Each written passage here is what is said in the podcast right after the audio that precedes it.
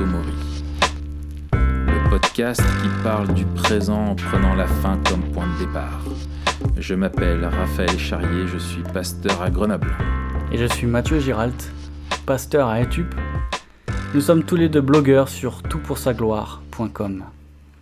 Matt, comment tu vas depuis la semaine dernière ? Écoute, ça va super bien, et toi ? Ouais, t'es pas allé aux urgences ? Non, là ça va, je me suis remis, je me prépare tout doucement jusqu'à l'ablation de la vésicule, ouais. Le 4 mai. Ah oh, purée, on va tablatérer, ça va être terrible. Non, ça va, je sais pas si j'ai bien fait. J'ai regardé une vidéo sur YouTube de l'opération. Non, faut jamais faire ça.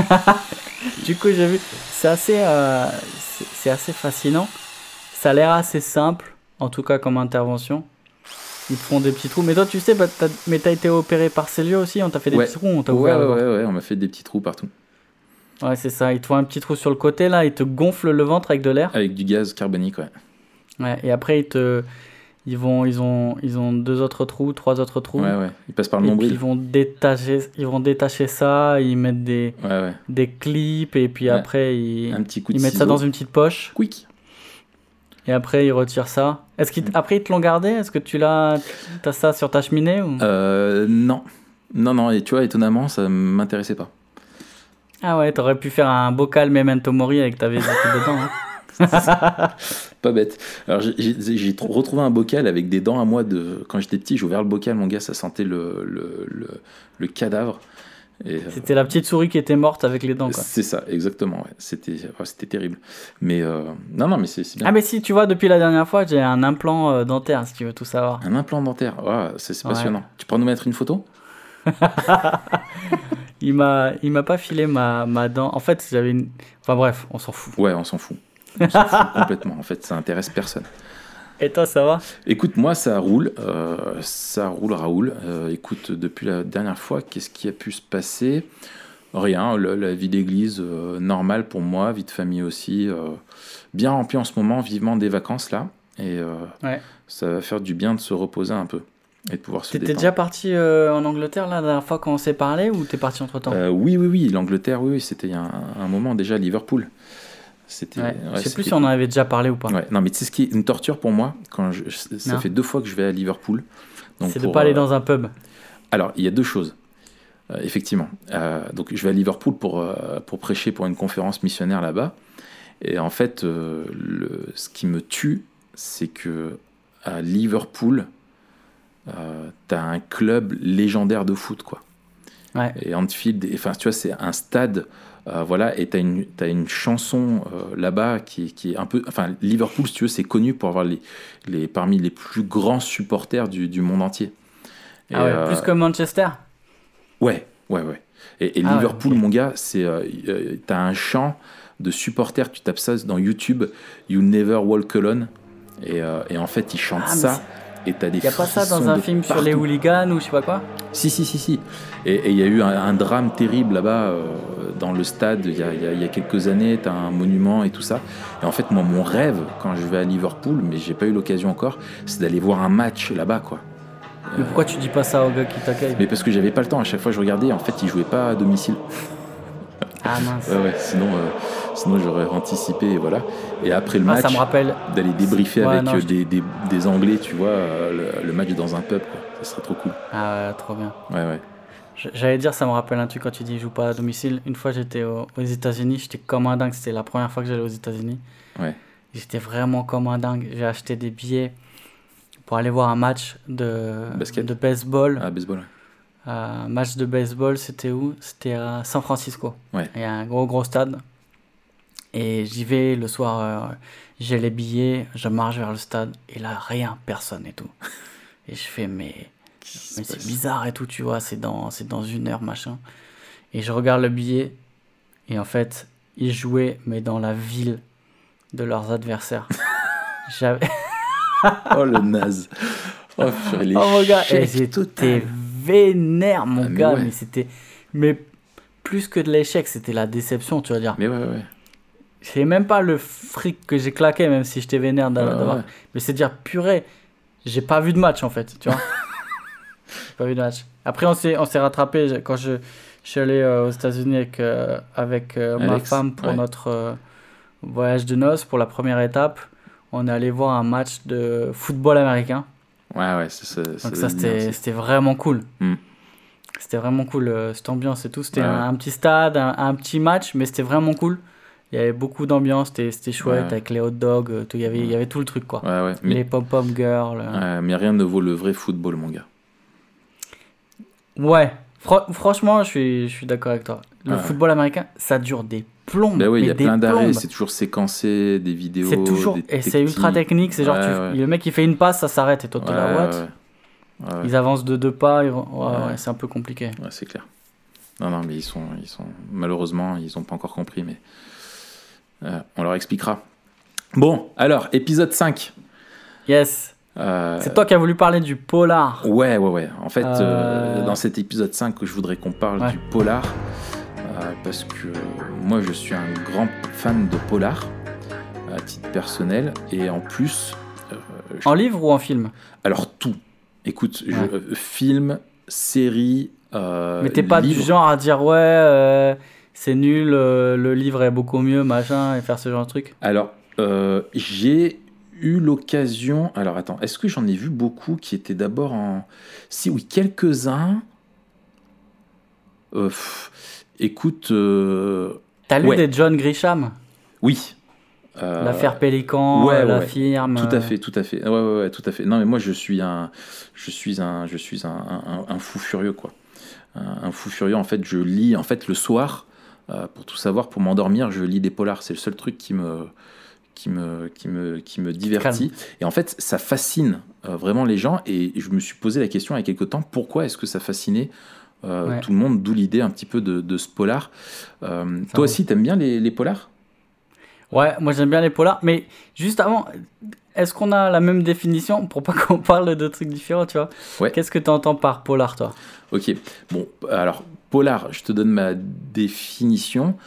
Un polar, c'est un film qui tourne autour d'une intrigue policière, hein, polar étant, il me semble, l'argot de policier. Donc il y a toujours des flics avec une énigme, un meurtre ou un vol ou une agression, quelque chose, et avec et tu suis une enquête, quoi. Ouais. Voilà. Est-ce que ça te va ? Après, le polar peut s'incruster dans plein de genres différents. Tu peux avoir films de science-fiction qui sont en fait des polars, mais dans un contexte de science-fiction, historique aussi, etc. Mais à proprement parler, en général, vraiment ce qu'on appelle le polar, c'est vraiment le film ou le livre qui se passe dans notre monde à nous, peu importe l'époque. Voilà, peut-être le plus connu d'entre tous, c'est... Ah purée, ça m'échappe alors que je te dis ça. C'est l'anglais, là, avec la pipe et le chapeau. Ah purée, mais attends, je passe pour un fou, là. Le plus grand des détectives. Sherlock Holmes, voilà, merci. Ok. Voilà, tu vois, c'est un peu peut-être l'archétype connu historiquement, tu vois. T'as regardé la nouvelle série, là, d'ailleurs ? Ouais, avec Fitchback, je sais plus comment il s'appelle, l'acteur. Non, là. Cumberbatch, Benedict Cumberbatch. Oui, un truc comme ça, quoi. Concombre. Ouais, voilà. Et ouais, pas mal, vraiment pas mal. J'ai beaucoup aimé. Ouais, c'est un très bon remake. Ouais. Bon, on est sur la même longueur d'onde. Ouais. C'est marrant parce que les Anglais, en tout cas les anglophones, les Américains, je sais pas en Angleterre, mais ils parlent de crime. Oui. Crime film. Yes. C'est pas les policiers, c'est le sujet du crime, en fait, qui fait que c'est un... Effectivement, t'as raison. Pas tous les polars, en fait, doivent être... c'est-à-dire que l'énigme ou le crime n'est pas toujours résolu par un policier. Ça peut être un journaliste, ça peut être le mec qui a perdu sa femme et qui s'acharne alors que les flics ont abandonné. Et tu restes dans le thème du polar, quoi. Et d'ailleurs, ils ont, sur la page Wikipédia, là, je suis devant... Ils ont plein de sous-genres. Oui. Et dedans, ils mettent par exemple le thriller ou alors le film de gangster. Oui. Ou alors le film de mafia ou alors le film de yakuza. Donc il y a plein de... Oui. Plein de trucs comme ça. Moi, mes polars préférés, c'est des westerns. Ok. Je suis un grand fan de westerns. Pas les westerns spaghetti, oui. Pas les westerns des années 60, oui, etc. Oui. Mais juste les films qui se passent au Far West. Ouais. Je trouve ça souvent hyper bien. Ouais. Il y en a plein de différents. Il y en a qui sont plus science-fiction, il y en a qui sont plus policiers, justement, d'autres plus vengeance. Ouais. C'est comme ça. Ouais, ouais. Un film de vengeance, toi, tu mettrais dans Impitoyable avec Clint Eastwood. Unforgiven. Oh là, il est magnifique celui-là. Non, mais ça, tu sais que c'est un chef-d'œuvre, hein, ce film. Ah ouais, il est magnifique. Mais ça montre quelque chose du monde déchu, mais de notre soif de justice. Et grave. Et Clint Eastwood, là-dessus, il est super fort, quoi. Il est très fin, Clint Eastwood. Et justement, dans l'univers des westerns qui étaient très binaires, dans le temps, justement, dans toute la période des westerns spaghetti, t'avais le gentil et le méchant, quoi, certains où lui-même a joué. Dans celui-là, tout est beaucoup plus nuancé et gris et tout ça, et c'est beaucoup plus proche de ce qu'on vit aujourd'hui, hein. Ouais, c'est ça. Ouais. Non, il est très bien. Moi, ce que j'aime beaucoup, je dirais le film, tu vois, qui m'a le plus marqué, peut-être en tant que polar, que j'ai trouvé au niveau vraiment de l'intrigue le plus abouti, c'est Usual Suspect. Ah bah ouais. Et là, franchement, je pense que tous ceux qui écoutent et qui l'ont vu, c'est vraiment au niveau de l'intrigue, au niveau du cliffhanger à la fin et tout ça. Enfin, Usual Suspect, c'est un chef-d'œuvre, quoi. D'ailleurs, il a été oscarisé. Enfin voilà, les acteurs, la mise en scène, enfin tout est phénoménal dans ce film. J'ai beaucoup aimé.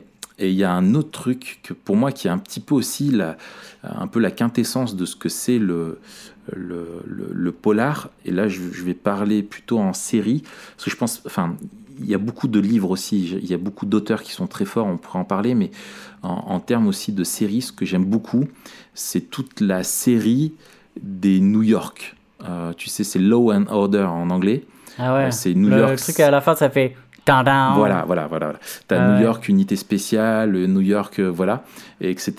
Et moi, ma préférée, celle qui déclinait, qui pour moi est la meilleure, et d'ailleurs je crois que c'est celle qui a eu le plus de saisons, c'est New York unité spéciale pour les victimes. Et si tu veux, je peux te faire le pitch. Vas-y. Alors, t'es prêt? J'ai concentration. Vas-y. Dans le système judiciaire, les crimes sexuels sont considérés comme particulièrement monstrueux. À New York, les inspecteurs qui enquêtent sur ces crimes sont membres d'une unité d'élite appelée Unité spéciale pour les victimes. Voici leurs histoires. Très très bon. C'est vrai que ça mettait une espèce de pression là, avec leur écran noir au début. Mais oui, t'es dedans. Et tu commences tout de suite avec une mélodie.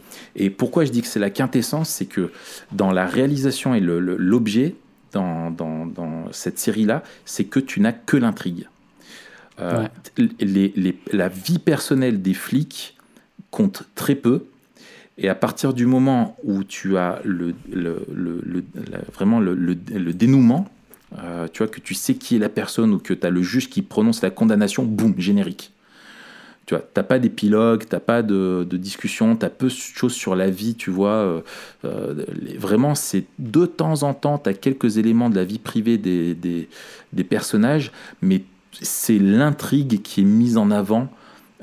Et la psychologie la psychologie qu'il y a autour du crime, quoi, tu vois, ce qui se joue autour du crime qui est mis en avant et les questions que ça soulève, et les acteurs finalement sont là vraiment au service de l'intrigue et de ce qu'elle sous-tend, et c'est pour ça que je trouve qu'ils sont vraiment excellents. En tout cas, moi, c'est quelque chose qui me plaît à fond. Je les ai tous regardés, je pense, puis comme ça passait à la télé tous les soirs. Moi qui rentrais tard, tu sais, ça commençait à 23h, minuit. En fait, à chaque fois, je tombais dessus et je kiffais, quoi. Et je les regardais, et voilà. Et là, maintenant, ils sont sur Prime Vidéo. Tu sais, le service de vidéo, là, quand tu es membre premium d'Amazon. En fait, ils les remettent petit à petit. Du coup, j'en ai regardé quelques-uns ces derniers temps. Et je me suis rappelé que, bon, ça a un peu vieilli au niveau de la forme, mais que ça reste excellent, quoi. Enfin, moi, j'aime, et t'as une tension, t'es immergé dedans, Même la réalisation, en fait, t'as beaucoup de plans séquences quand ils discutent entre eux, etc. Et t'es vraiment dans le poste de police avec les flics qui réfléchissent, quoi. T'as Prime Vidéo quand t'es membre de Prime ou c'est un truc que tu payes en plus ? Non, c'est avec. Crapuré, mais moi je découvre ça maintenant, quoi. Mais peut-être c'est bien. Mais c'est peut-être bien. Dieu qui me garde. Ouais, c'est ça. Bon, ça n'a rien à voir avec Netflix ou quoi, c'est beaucoup moins développé. Et voilà, mais il y a des trucs comme ça et c'est pas mal, quoi. Ok. Ouais. Du coup. Yes. Pourquoi est-ce qu'on... C'est quoi les... Ouais, vas-y. Bah, je sais pas. Est-ce que toi, tu... Peut-être avant qu'on... On peut parler de quelques films qu'on a aimés chacun. Ouais. Qu'on a aimés. Mais avant, on peut parler quels sont les codes du genre et pourquoi ça rentre en résonance avec nous, en fait. Ouais. Qu'est-ce qui nous... C'est la question que tu posais au début, quoi. Oui, pourquoi ça nous fascine ? C'est ça, pourquoi ça nous fascine.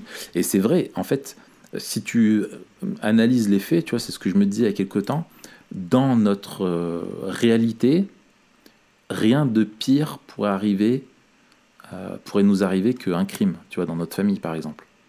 Ouais. C'est quelque chose vraiment, enfin, c'est la chose qu'on veut absolument éviter. Et en fait, on passe notre temps à regarder à la télé des crimes. Et moi, tu vois, ça m'interroge, tu vois, même en tant que chrétien, tu vois, je me dis, je dois chercher à regarder ce qui est beau, ce qui plaît à Dieu, tu vois, et pourquoi alors est-ce que ça fascine les hommes alors que c'est quelque chose de négatif et finalement qu'est-ce que ça soulève, quoi. Et en fait, est-ce que tu penses que ce serait autant le cas si on vivait la guerre, par exemple ?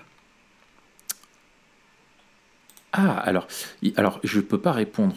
Peut-être qu'il faudrait regarder. Mais en fait, je sais pas sûr.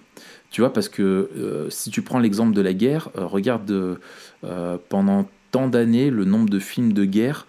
Pendant la guerre froide, c'est là que Hollywood produisait tous les films sur la guerre froide. Tu vois, où il y en avait à fond, quoi. Le grand méchant était l'URSS, tu vois, et les agents russes et voilà. Et encore presque ils s'en nourrissaient. Je pense que ça permet d'exorciser peut-être.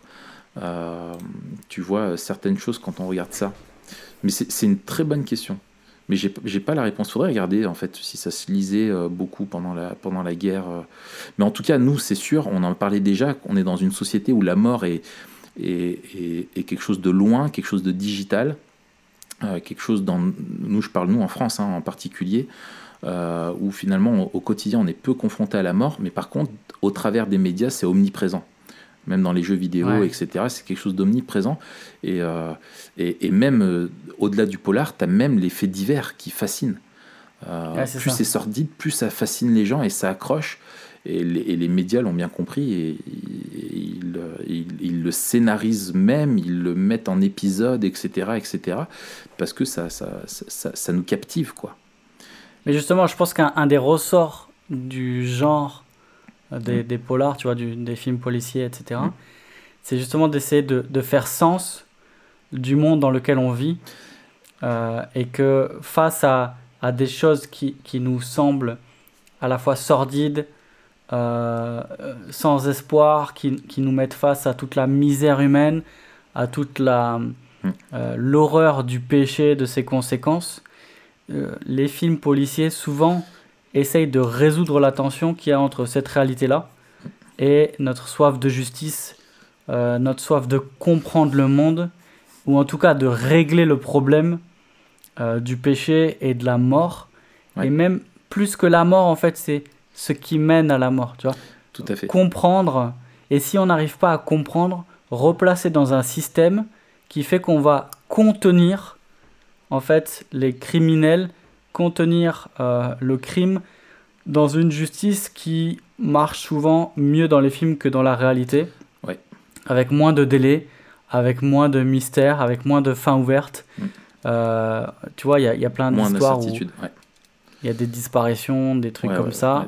Ouais, on ne connaît pas, il y en a beaucoup plus que d'affaires résolues, je pense.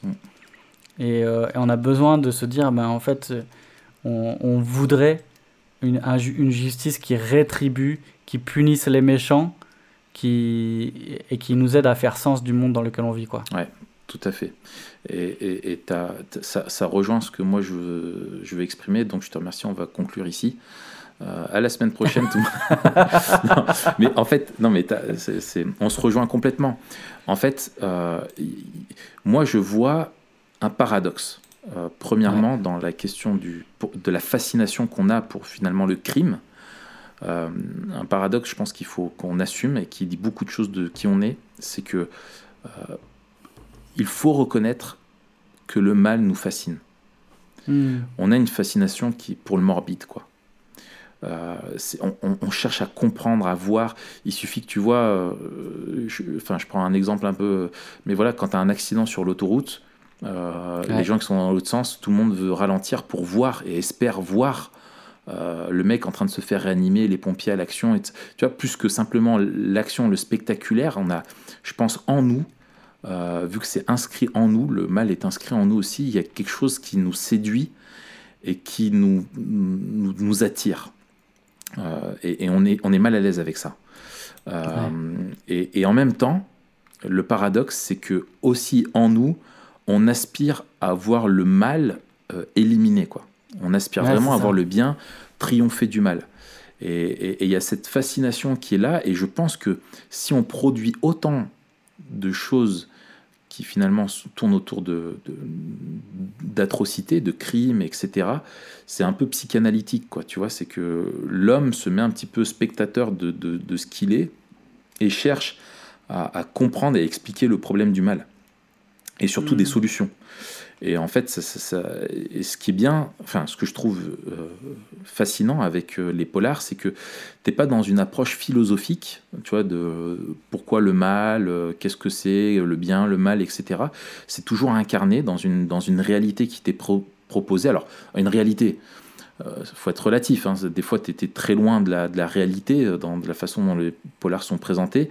Mais en tout cas, ça incarne, ça met des personnages derrière le bien, le mal, et ça t'en montre la réalité horrible et ses conséquences dans le monde, quoi. Ouais, c'est ça. Moi j'utilise une grille de lecture dont j'ai déjà parlé, je sais pas ici, mais en tout cas sur le blog. Le monde tel qu'il est, le monde tel qu'il devrait être, et le monde tel qu'il ne devrait pas être. Exactement. Et la force du genre du film policier ou du film de crime, c'est de montrer le monde tel qu'il est, c'est-à-dire un monde qui est créé par Dieu, qui porte encore la trace de cette création bonne, où les humains portent encore l'image de Dieu, même si elle est défigurée, où règne encore la grâce commune de Dieu, ouais. Mais dans lequel le péché a tout défiguré, tout abîmé. Et cette tension-là qu'on vit entre ce qui est là et ce à quoi on aspire. Après, il y a une dimension particulière, les films particulièrement noirs qui nous montrent le monde tel qu'il ne devrait pas être. Oui.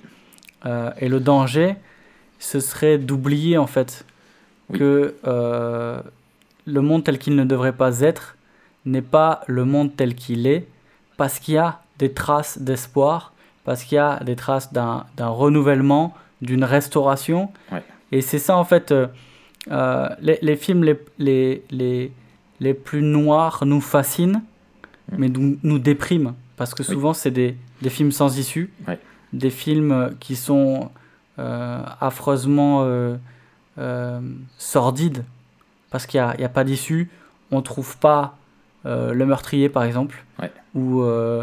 la victime n'est pas prise en charge, et le monde continue, et en fait c'est juste une spirale qui va vers le bas. Il n'y a aucune lueur d'espoir, quoi. Alors que même quand le système judiciaire n'est pas parfait, il y a au moins l'idée qu'on veut punir le mal et qu'on dit c'est pas normal et c'est pas bien et ça fait souffrir, etc. Et là on a des échos à la vision, on a des des points de contact avec la vision biblique du monde. Oui, complètement. Et en fait, c'est ces antagonismes qui jouent.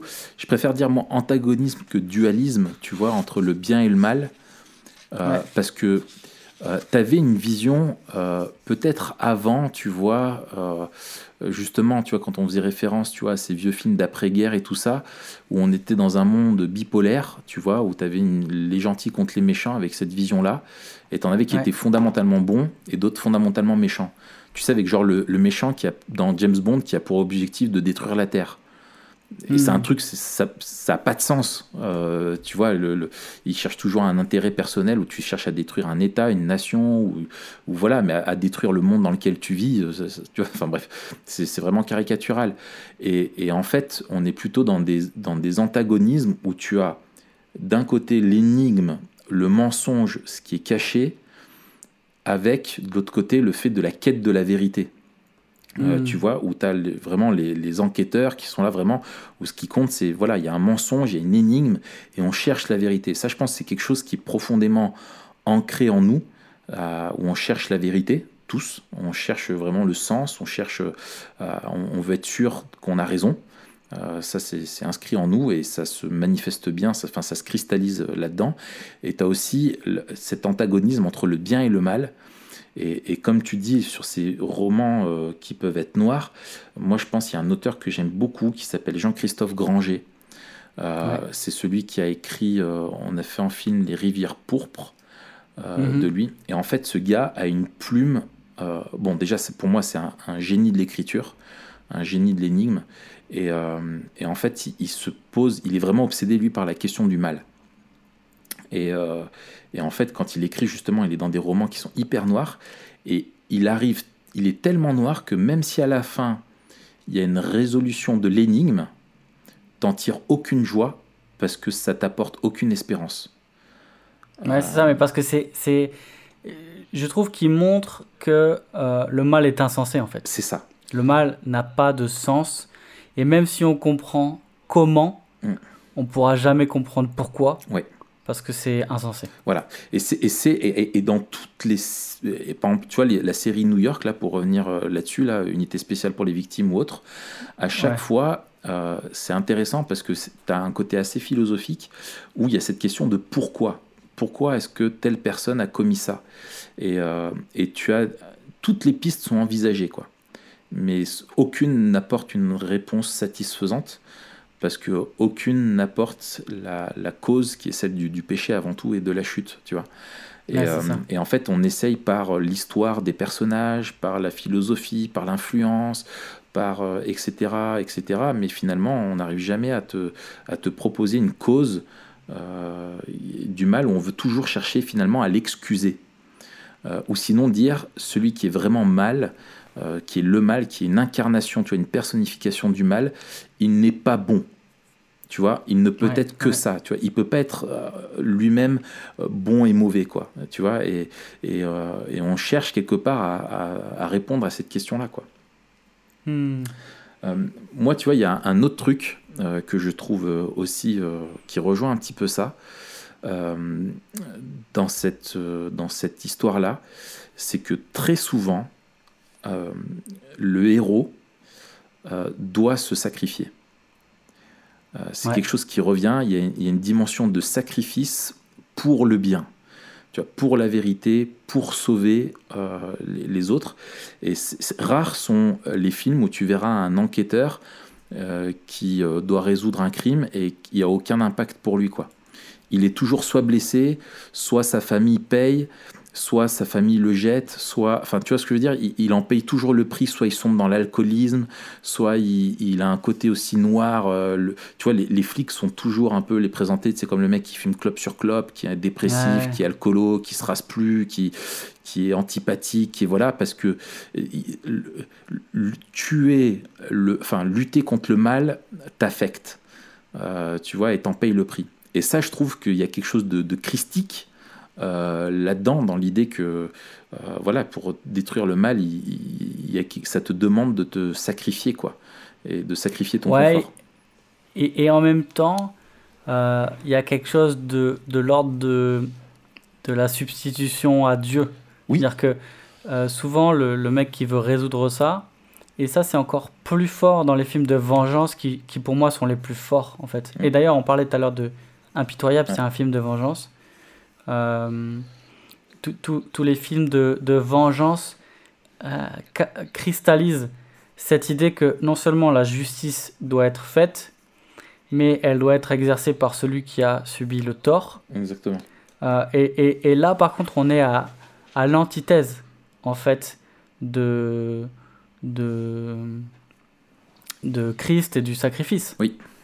C'est-à-dire que celui qui avait toutes les raisons de nous défoncer est mort à notre place. Ouais. Et donc ça, c'est... Alors que souvent dans les films policiers et souvent dans les films de vengeance, il y a l'idée que la vengeance nous appartient et que la satisfaction et l'ordre reviendra une fois que la balance de la justice sera rétablie. Ouais. Et avec cette idée de soit de l'œil pour œil, dent pour dent, quand on dit je veux tuer celui qui a tué ma femme, mon fils ou mon pote, ou alors l'escalade comme on voit dans les films de mafia, quoi. Exactement. Mais en tout cas, cette idée que la justice doit être faite maintenant et ici. Ouais, c'est ça. Et on s'éloigne du temps de la grâce et du pardon. Et quelque part, souvent, il y a une tension aussi qu'on vit, parce que oui, nous, avec la vision biblique du monde, on affirme que les actes ont des conséquences et qu'on paye le prix de notre péché sur Terre. Quand on désobéit à la loi, on paye par rapport à la loi. Ouais, ouais. Et ça, on veut l'affirmer avec force, mais on veut aussi maintenir la possibilité du pardon de Dieu, et que finalement la rétribution ne viendra pas du système judiciaire terrestre, mais viendra de Dieu qui juge tout parfaitement selon les cœurs. Ouais, c'est ça. Et là, ce que tu dis, moi je trouve c'est important, parce que tu as souvent cette idée, et c'est là je trouve qu'il y a une rupture, un petit peu de rédemption, de compréhension de rédemption plutôt, qui est que le bien que tu fais annule le mal que tu as pu faire avant, tu vois. Ouais. Genre, tu as le flic qui a fait, je sais pas, qui était un peu ripou, mais il se passe un truc et du coup, il décide de se remettre dans le droit chemin et il se rachète comme ça. Tu vois, cette idée que le bien annule le mal, alors qu'en fait, du point de vue de la justice de Dieu, c'est absolument pas le cas. Et même pour nous, d'ailleurs. Enfin, je veux dire, si tu as fait quelque chose de bien et qu'un jour tu es jugé dans le tribunal, je sais pas, pour avoir volé de l'argent, et que tu dis oui, mais attendez, avant ça, moi j'avais fait des dons à des œuvres caritatives avant d'avoir volé, on va pas te dire bah ok, ça annule tout, tu vois. Le mal doit être payé. Et il y a ce côté dans la vision biblique du monde, au final, où Dieu dit, enfin, il y a une perspective in fine dans l'absolu. Et eschatologique de vengeance, mais pas de vengeance, plutôt de justice, vraiment juste de Dieu, mais qui est confiscatoire. C'est-à-dire que à Dieu appartient la justice, à Dieu appartient le fait ultime, tu vois, d'exercer la justice et de condamner le coupable. Et souvent, l'homme, justement, typiquement, s'y substitue et veut être celui qui se venge, parce que t'as pas cette idée-là, et cette assurance-là qu'un jour, justice sera rendue. Tu vois, donc la vengeance devient obligatoire, parce que sinon, tu restes dans une injustice éternelle. Et il faut absolument que celui qui a fait le mal soit attrapé. Et ça, je trouve que pour nous, c'est super, parce qu'on se dit, même dans la réalité, s'il y en a qui passent à côté, tu vois, de la justice humaine, on sait qu'ils ne passeront jamais à côté de la justice divine.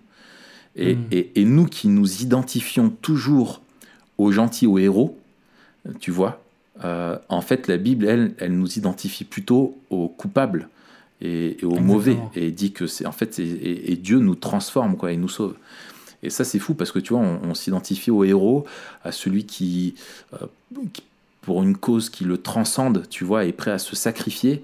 Mais en fait, celui qui peut s'identifier à ça, c'est Dieu, quoi, tu vois, et c'est en venant à nous par Christ, quoi. Et voilà, et en fait je trouve qu'il y a plein d'échos finalement, tu vois, de l'histoire de la rédemption dans les polars, avec des points de touche et des points de divergence, et je trouve que ça fait toujours réfléchir. Et moi, ce que je trouve intéressant en tant que chrétien, quand on regarde de ces films-là, c'est justement que ça puisse nourrir notre réflexion sur les notions de justice, de bien, de mal, de faire gaffe aussi, tu vois, à cette vision un peu dualiste, où t'en as qui sont que bons et d'autres qui sont que mauvais, Tu vois qu'en fait, on est tous un peu un mélange des deux. Et voilà. Et en même temps, ça montre aussi cette quête humaine de recherche, tu vois, de la justice, de la vérité, et de se dire pourquoi est-ce qu'il y a une justice ? Pourquoi est-ce qu'il y a une police ? C'est parce qu'au final, on est tous d'accord que le mal est une anomalie et que c'est quelque chose, on ne peut pas vivre dans une société en laissant ça libre cours, tu vois, au mal et à la vengeance à chacun et tout ça. Il faut qu'il y ait un système, il faut qu'il y ait quelque chose qui soit régulé. Et nous, en tant que chrétiens, on sait que c'est ultimement Dieu qui le fait, quoi. Ouais, et moi, je vois... là, on va commencer une série sur l'Exode avec l'Église. Là, dimanche, on commence ça, ça va être magnifique. Et quand on regarde l'institution de la loi... de la loi morale et ses déclinaisons dans la loi civile.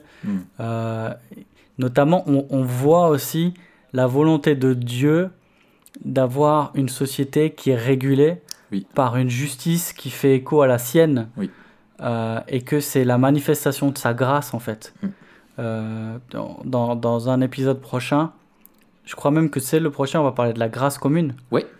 Et il y a justement cette idée de la justice dans la grâce commune. La grâce commune, elle permet l'exercice de la justice qui restreint aussi l'étendue du péché et qui nous permet de vivre en société, dans une société qui n'est pas juste soumise à la loi du plus fort, mais où il y a un certain ordre qui règne. Et c'est pour ça que le sentiment de justice est qui fait écho tellement à nous, parce qu'il faut que le mal soit puni et on ne supporte pas qu'un mal reste impuni. Ouais. Alors, souvent, il y a des échelles de valeur, parce qu'on voit qu'on tient très fort à ce que le mal des autres notre injustice soit punie, ou alors avec des sujets en particulier, tu vois, on va à juste titre s'insurger contre une affaire criminelle ou quelque chose comme ça, mais l'injustice sociale, on va moins s'insurger, tu vois. Le sort des migrants ou le sort des pauvres dans nos villes, etc. Mais on voit aussi que il y a un écho prophétique, dire les prophètes de l'Ancien Testament étaient des porte-paroles de la justice divine. Tout à fait.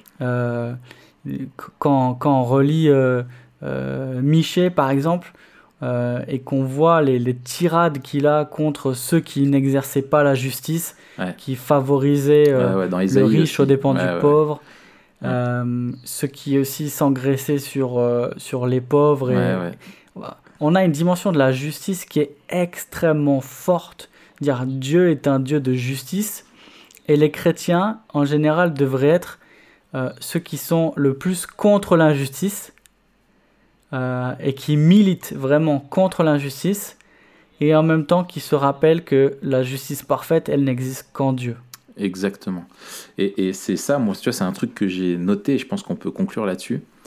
En fait, finalement, le premier polar arrive suite à la chute, quand Caïn tue Abel, et finalement, le flic, c'est Dieu, quoi, tu vois. L'enquêteur, c'est Dieu. Et finalement, Dieu est le justicier ultime.